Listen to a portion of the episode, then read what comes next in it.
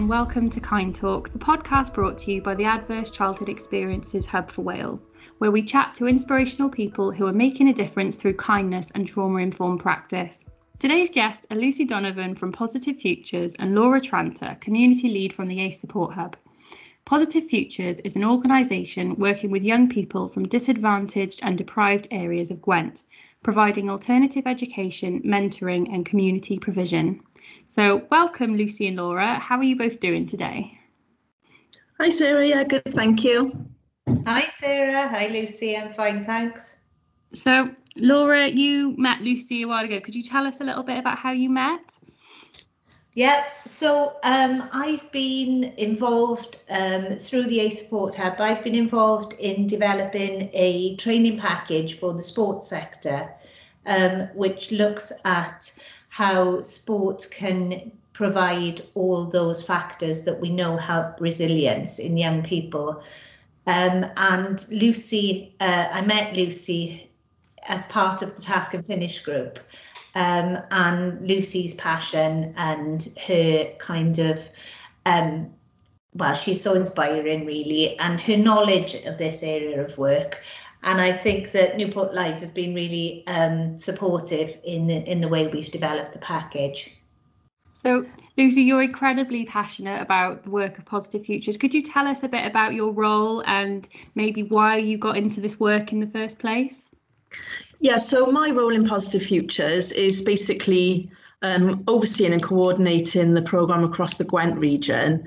Um, we've been running in Newport um, since 2002 um, when it was a Home Office national scheme. And then in 2013, um, we were fortunate the Office of the Police and Crime Commissioner for Gwent took on the funding because they appreciated what we did and could see the role that sport could play in the communities. Um, so yeah, so we're all across Gwent. I oversee that, um, and I just feel really passionate um, about making sure that young people living in areas of deprivation have the opportunity to take part in sport, but through taking part in sport, receiving important mentoring and guidance um, from staff and from volunteers. And we've had young people in the past go on then to be our members of staff. So it's that it's the the personal approach, the get the understanding what the young people are going through, but using sport as that tool to connect initially. And I think with, for us, in terms of the um, the training package, we've we've actually called it "It's More Than Just Sport." because we recognise that it is the role of the coaches to have that power to connect in, in yeah. the same way as Lucy was just talking about and and the things that they can give particularly young people but anyone really of any age in having that kind of trusted adult role and having a place where they feel safe and secure.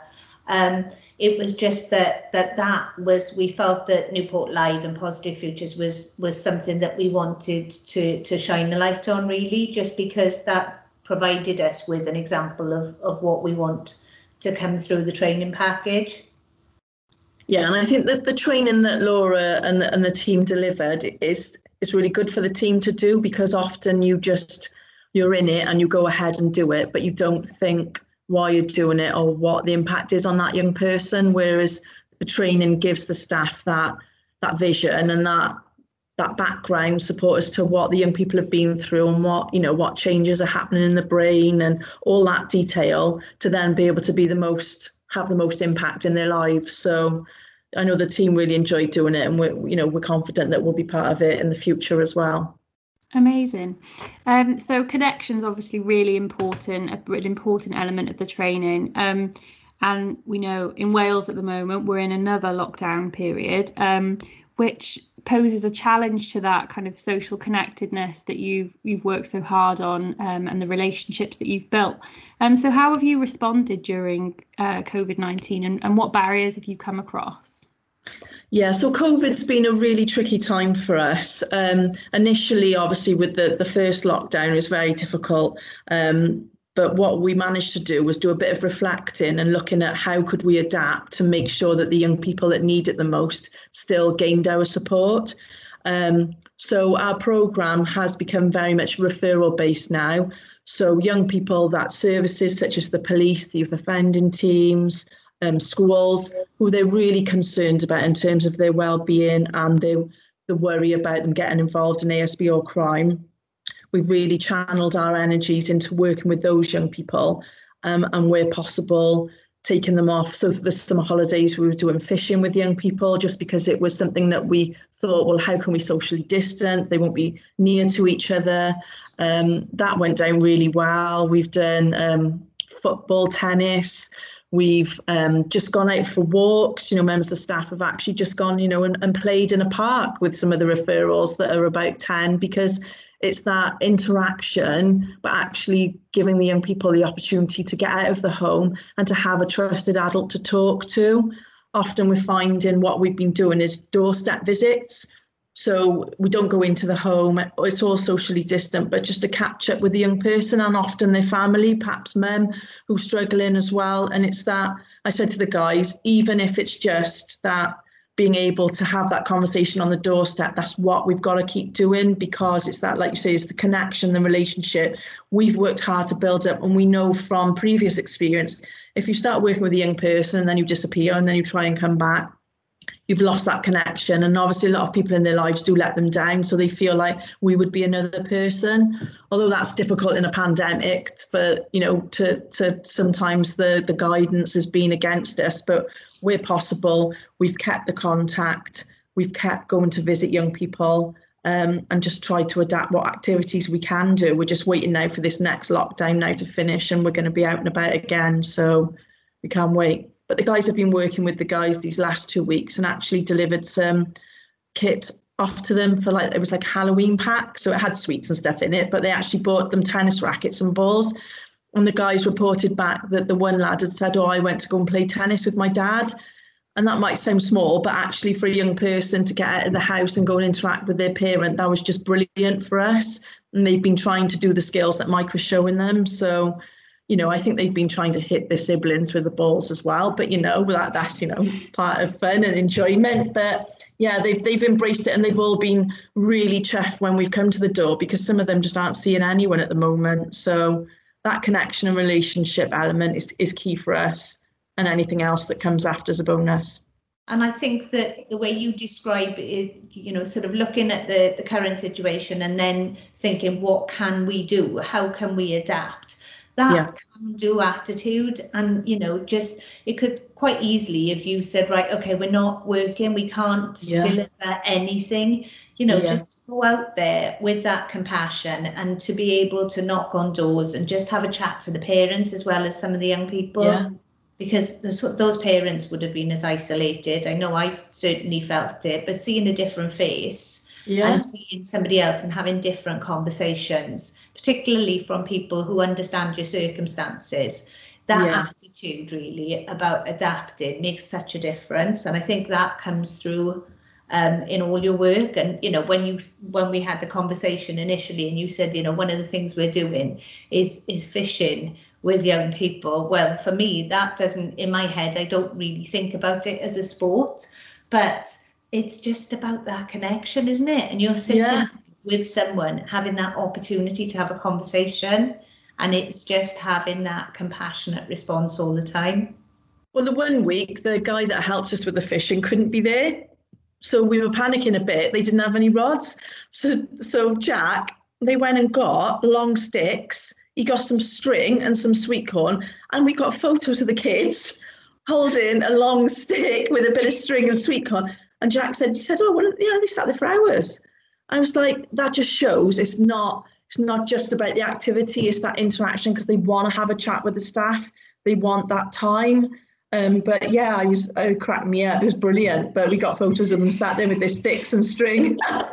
That's amazing, and it, it just brings it back to what Laura said earlier. You know, it is about more than just sport, isn't it? It yeah. is about that whole kind of connection and the relationships that are built. So you work, um, you, you talked before about working with the whole family um, to kind of ensure that that support is there. Could you tell us um, about why you do that rather than just working with the child or the young person? Yeah, so the you know the majority of our work is with the young person, but obviously we understand that you know if a young person is going through a difficult time, it's good to speak to a parent or a sibling to understand what's going on at home what we try and do is connect to a number of services. So if the family's got a social worker, if they've got family support, if they're part of Families First, um, the schools a lot of the time will liaise with those partners to understand what's been going on. So then you've got a bit of a knowledge base of what issues the family might be facing before you go into it with that family.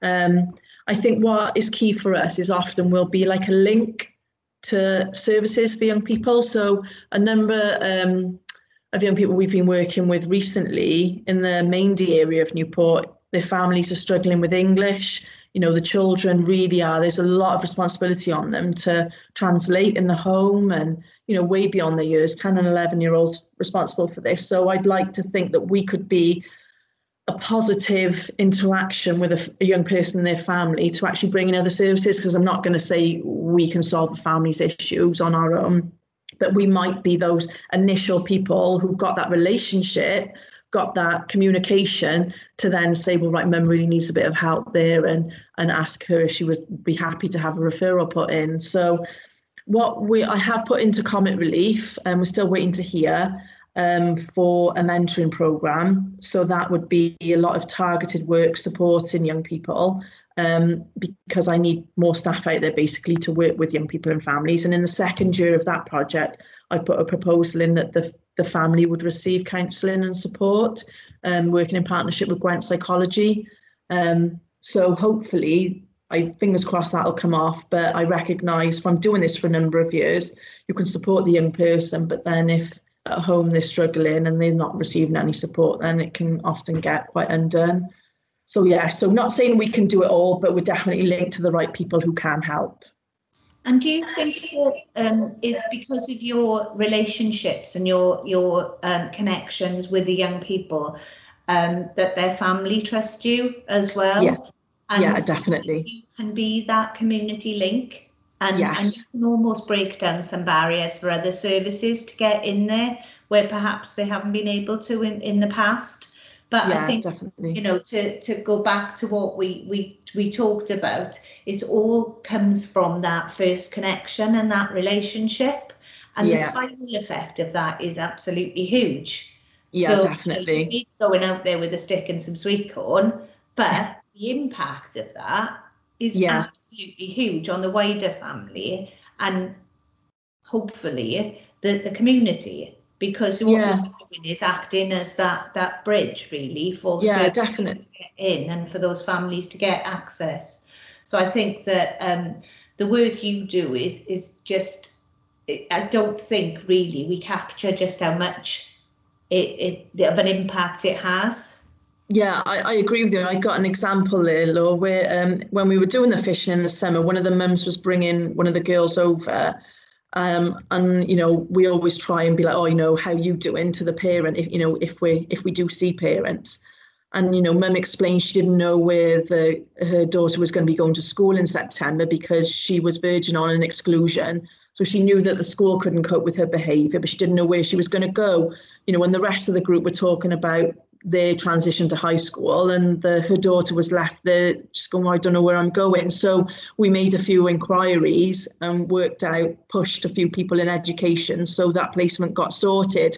And not to say, you know, because of us she was sorted, but it just helped because we were at that frontline engagement. There's a mum there in August, not knowing where her daughter was going to go to school in September. And it's just with all this going on, the anxieties and extra stress that would cause for her and for her daughter, just seemed avoidable. So we help with that. So just little things like that, really, just to, to put the put the jigsaw together. And I often say to the staff, listen, we could be that one piece of the jigsaw that might help with a case. So you hear of all these horrific child protection cases that have gone wrong and whatnot. Often, if you find that golden nugget and can be that protective organisation to, you know, for want of a better word, save a young person, then I'd like to think we could be that not, you know, we yes, okay, we deliver sport, but I'm always looking for people who who've got that approach. And if I could write in a job description, you've got to care, then I would because that's half the battle. I don't need Ronaldo. I don't need Alex Ferguson coaching. I need someone who can cope with the behaviours and who cares. I think that comes through when I've spoken to anybody who works for the organisation. That attitude comes through. So yeah. I don't know. You may not write it in the job description, but you certainly look for it in your uh, interview processes. And God, yeah, I learned the hard way. Trust me, when I went down to Dyffryn and I had dogs running around, people smoking spliffs, people fighting. I was like, right, my sports development degree didn't teach me this. You know, where's the where's the warm up? Where's the coaching skill? Where's the game? That was like latest love. You you survive, you survive or you get eaten. Do you know what I mean? and that's that's the reality of it. A lot of people have been let down by services, and you you come across as another one of them to start with. So you've got to have something about you to get past that barrier.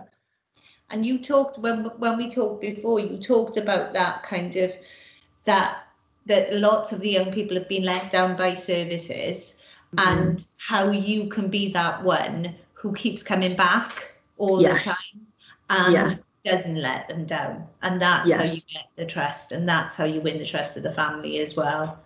Yeah because when I've spoke to staff and they've gone, oh, we knocked the door, but they weren't there, or mum didn't answer. And I go, I don't care, just go back, just go back, just go back. Don't take it on don't take it personally just go back. Because i know i've been there i've done it i've cried so and so called me this so and this that and blah blah blah. Doesn't matter. If then they see you come back and they're like whoa you've come back you passed so, the test. yeah yeah. It's all it's all a pushing you to see if you'll come back and it, and it works then. So so yeah and it's great to see the staff then and how they respond when it works you know? What do you do? You've talked a little bit there about you know uh, staff coming to you and saying, "Oh, so and so won't answer the door." Um, you know, what do you do if you're you're working with a young person who just pushes you away constantly? Um, and do you have examples of, of how you've kind of got past this in, in the past and how do you know when when you've got through and when it's worked? What does that feel like? Um, yeah, so a lot of our work, um, obviously, you know, when people write these bids or to work with a disengaged, you know, that what does that actually mean? And a, an awful lot of the time, the young people living in poverty, the young people that are vulnerable, young people who might be witnessing domestic violence, substance misuse, you could walk into a world of trauma that if you are not prepared you you you you will struggle with you know? And i look back at myself at 20 21 22 and i didn't understand i didn't understand why a kid would tell me to f off or not trust me or whatever. So i'd like to think as a rule within the team we have that safe space to talk we have that opportunity to have a moan have a cry whatever that might be but we understand the culture that this is what we're dealing with and that they are going to push you away. We've had examples of young people who've come to us, and more often than not, it'll be when they've bounced around other services and then someone's thought, oh, I know, we'll send them to Positive Futures. So, what I've tried to advocate for is get in earlier because a lot of the time, young people have, have had bad experiences through a number of services. Um, I can think of one lad who came to us, so no high school would take him um, and he'd gone to a special needs school which wasn't appropriate and then he got placed with us as a one-to-one. And he he was i liked him he was difficult but um, we had him i think for about three or four years um, but due to his behaviours and a few incidents we ha- we had to let him go. But there's a lot going on with the family a lot going on in the community for him a lot his education level was extremely low. Um, so i think potentially on reflection were we setting him up to fail because we couldn't be all those things? So i think really sometimes if it's not working it's an opportunity to stand back from it and go right why isn't it working? Really look at us but look at other other people we need around the table to to help with this because i think sometimes we do pick up so many different elements that it would be stupid for us to think that we could solve them all and I think it goes back to that trauma stuff. Like I didn't I didn't appreciate it enough years ago. Whereas now I look at young people and see you're living in a trauma stage. How how can you how can I possibly expect you to sit down and write that or draw that or work that out if your head is full of all this stuff? So um, I think we've learned from experience. We've definitely had young people that we we couldn't maintain, but the majority of them want that safe space, want that opportunity to talk. So I just think it's just reflecting, always learning, always working on how we could improve, and then through experience, appreciating what works and what doesn't. Yeah, I think for me, one of the things that, that you mentioned there was about, you know, the trauma stage and, you know, we didn't know this. And, and we talked in a in a previous conversation about some of the jargon that goes with you know the ACEs agenda and being trauma informed and for some people who've worked with vulnerable families over the years they've said well of course we've known all this and we've worked in this way before but what we perhaps didn't know was the science behind it. And I think yeah. what we've had now is the opportunity to to really take a look at what's going on behind that behaviour that we've worked with for so long. And it yeah. gives us an opportunity to, to put it into practice in terms of both the people we work with, but also with our staff. And you talked a, a little bit about you know the, the the selection process and the recruitment of, of your staff and how you basically recruit people who care yeah. and and I think that comes through as an organization that you care about each other and that the staff yeah. work for you because you are a compassionate organization and it's yeah. not just about the people we work with it's the people who are in the organization and what you, I think for, for me is how you use that knowledge and that um, the science behind the, you know, kind of the neuroscience behind the, the trauma informed practice to, to use it with your staff. And then yeah. that has a kind of trickle effect onto the people you work with. So you yeah, may be doing it for years, but this kind of just gives it that that research element to support it. Yeah, definitely. And I think it's it's that knowledge and gives the staff confidence then because it's like oh i know what's going on here. And not to take it personally they've just told you to f off or do one. That's just what they're going through and they're just trying to push you or just trying to release something that's going on inside. So definitely. Yeah and behaviors communication isn't it always? Not this work you know it, it isn't for everyone is it? You know as you've described you might think you've got the qualifications um but actually doing the work and you, you learn so much on the job i guess. So what what kind of um, you've talked about it a bit but what kind of skills do you think are needed for somebody who wants to come into this work and what would your advice be? Um, have an open mind. Um, in terms of skill set um, I think you need to be flexible and adaptable because you could have a plan A and then especially with with all this going on with the chuck a pandemic in and we're on plan Z for most of it um, so to be flexible and adaptable um, to care I always think that you know you've got to care you've got to have a genuine passion otherwise you would you just couldn't you wouldn't survive it. Um, be organized um, and as structured as you can and be willing to um, what's the right phrase?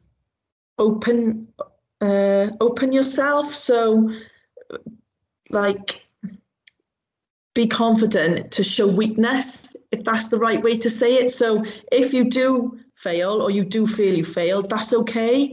And you can speak to the team and, and learn from it. We've all had those days where we've, you know, wanted to have a cry or or you know got frustrated. But it's that okay so how could i learn from that? I think sometimes people that haven't survived in it would be like well that's not for me. It didn't work. I i planned a session and they just took the mick out of me. Whereas it's like okay so that's how it is here. How am i going to adapt? Um so yeah i think that's pretty much the sort of skills and attributes you'd need in my opinion and I think that having that confidence um, comes from knowing that you've got that support of your organisation as well. So yeah. being in an organisation that you are that allows you to fail, yeah, um, really makes a difference. Um, and and I mean, you know, my background is in substance misuse, and I've been that person who was 25 a long time ago, um, going out there to to talk to people who've been using heroin for 20 odd years and I'm thinking, what do I know? What what do I know? And actually, I didn't know anything about their lives, and I didn't know anything about, um, you know, how they were going to get off heroin. But what I did do was care, and what yeah. I was able to offer was all those things that we know make a difference and keep yeah. turning up And I did have an organisation behind me who allowed me to come back and say, I really don't know what I'm doing. And it mm. seems to me that you've got that organisation that allows your team to to say that didn't work. I'm going to try something else. To be able to just be, you know, ongoing because they know eventually they'll get it right. Yeah. And I think, you know, if you're working with young people, that they actually want to see you mess up a few times as well. Yeah.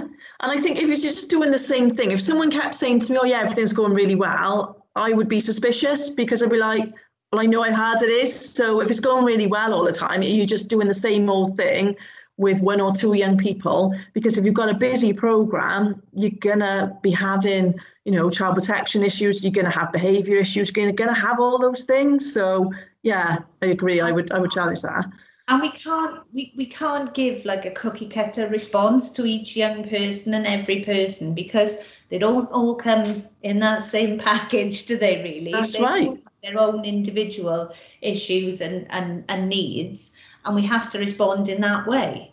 And that's it, right. it, it's the only thing that keep makes that difference is that relationship.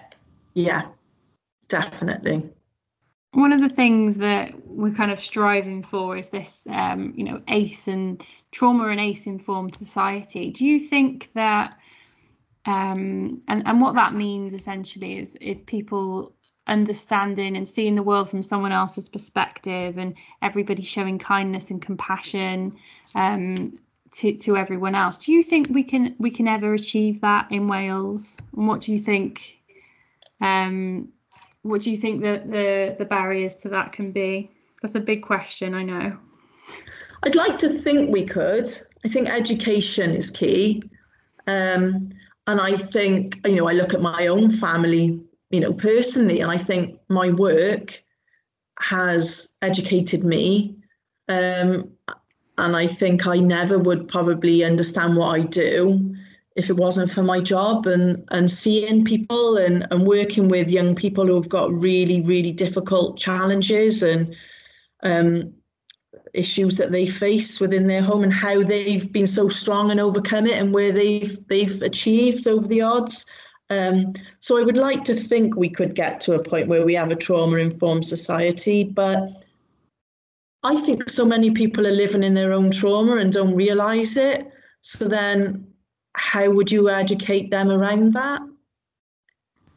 Yeah, I think it's um it's only when you kind of really listen to the experiences of other people um, that you then your empathy builds and then you're able to to you know really put that kindness into action is when you really understand where someone's coming from so i think if, yeah. if we could achieve that then then that would be great yeah, because I, I can remember when I first, um, my first job in Dyffryn and Newport, I worked with a colleague who was the youth worker there, and she was immense. Like I learned so much from her, and we're still close friends now, 20 years on.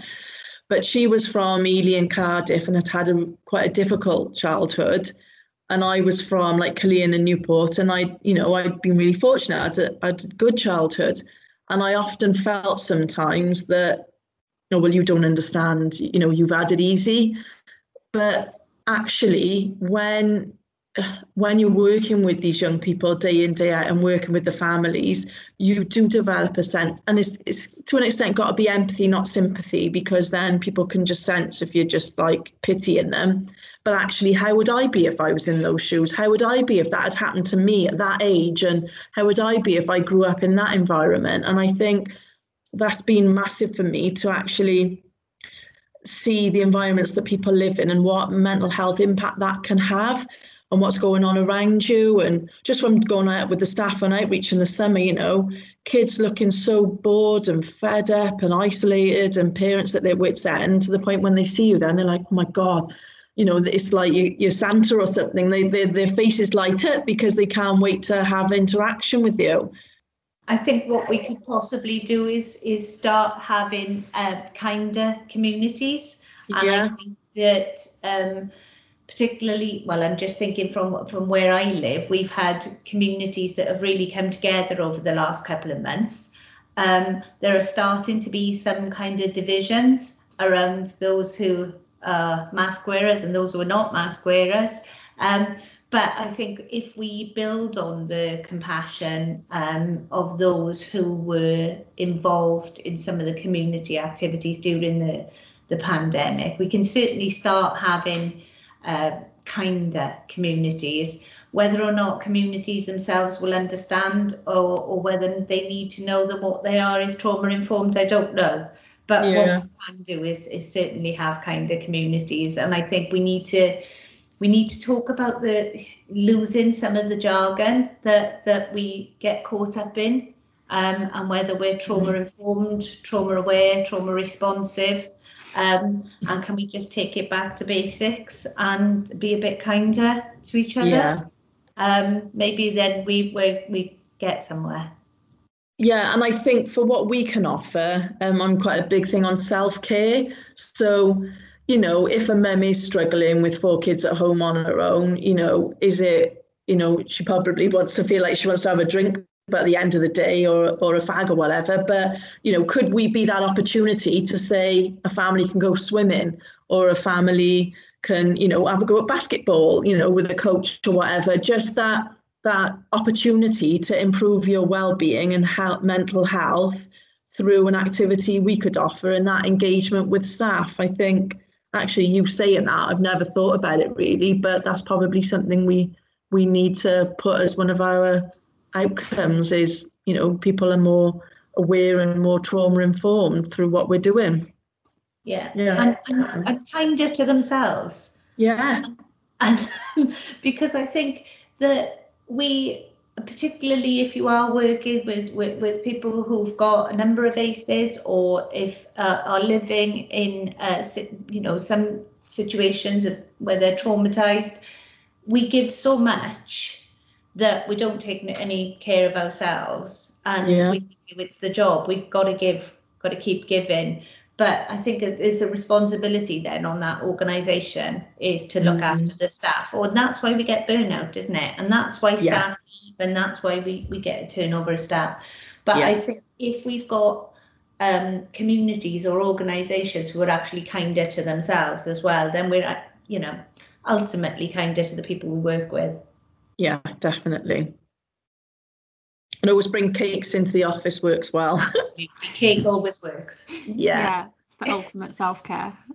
but I think all you can do is hope that that you can make those changes over the generations yeah. and and that that that you you think oh well you know yeah okay wasn't that good but there must have been something that yeah. actually made you into the person you are today and yeah. what was it because was it a trusted adult was it something that you belong to mm-hmm. and how can we do that mm-hmm. and yeah. so so i think part of that trauma informed society work is knowing mm-hmm. what those resilience factors are and making sure they're there we got a boy at the moment we've just been referred we've been waiting for him for a while bless him he's only 11 he's turkish he's just gone to high school his father passed away it was a year ago two years ago he like translates for his mum but he's getting bullied because his dad's dead you know and it's like kids can be so cruel can't they you know and because he's got a different sounding turkish surname and um you know, uh, we've been asked to work with him, and he's already said yes, yes, yes. He said, "I'm just so angry and I'm just so down," and you just think, Aww. love him as a, an age. He knows, he knows he needs support.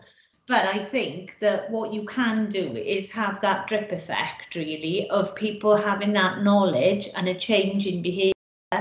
Um, and you just hope and pray that over the, you know, over the generations, it just gets a little bit less. And, and I find it, you know, with parenting, my mum wasn't the best parent in the world. I'm not the best parent in in, in the world, and and I know that anyone is, Law. I, yeah, but, I, but I think you just you you can see subtle changes in things that you do. The more aware you get, and you just yeah. hope that eventually someone will get it right. Yeah. you know, I got five daughters, so I got an opportunity. But five, five. But I think that I think that you know there are things now that my eldest daughter sees, and she picks me up on. And yeah. She says, you know, that's not what you know. that's not what you preach.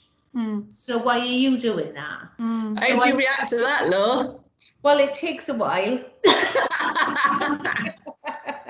takes a while, and you have to go off and have a little bit of a word with yourself. Um, and just hope you don't do it again next time. But you know, it takes yeah, time. But, and I and I also think that um, you know, no matter how much you want to be, no one is ever going to be perfect. So in terms of the vision and what this could look like, I don't think yeah. we're human. Like we're not yeah. always going to be perfect. We are going to get angry. We're going to have short fuses and lose our patience despite knowing all of this. And that's okay. I think it's just about being able to recognize the impact of your behavior on others and just having yeah. that kind of greater awareness of, of the power of that as well, isn't it? Thank you both so much for today's thought provoking conversation. We hope you all enjoyed this episode. If you want to share your thoughts or connect with us on Twitter, you can find us with the username at AceHubWales. And if you want to hear more inspiring conversations, then please subscribe to our podcast so you don't miss the next episode coming soon. Bye bye.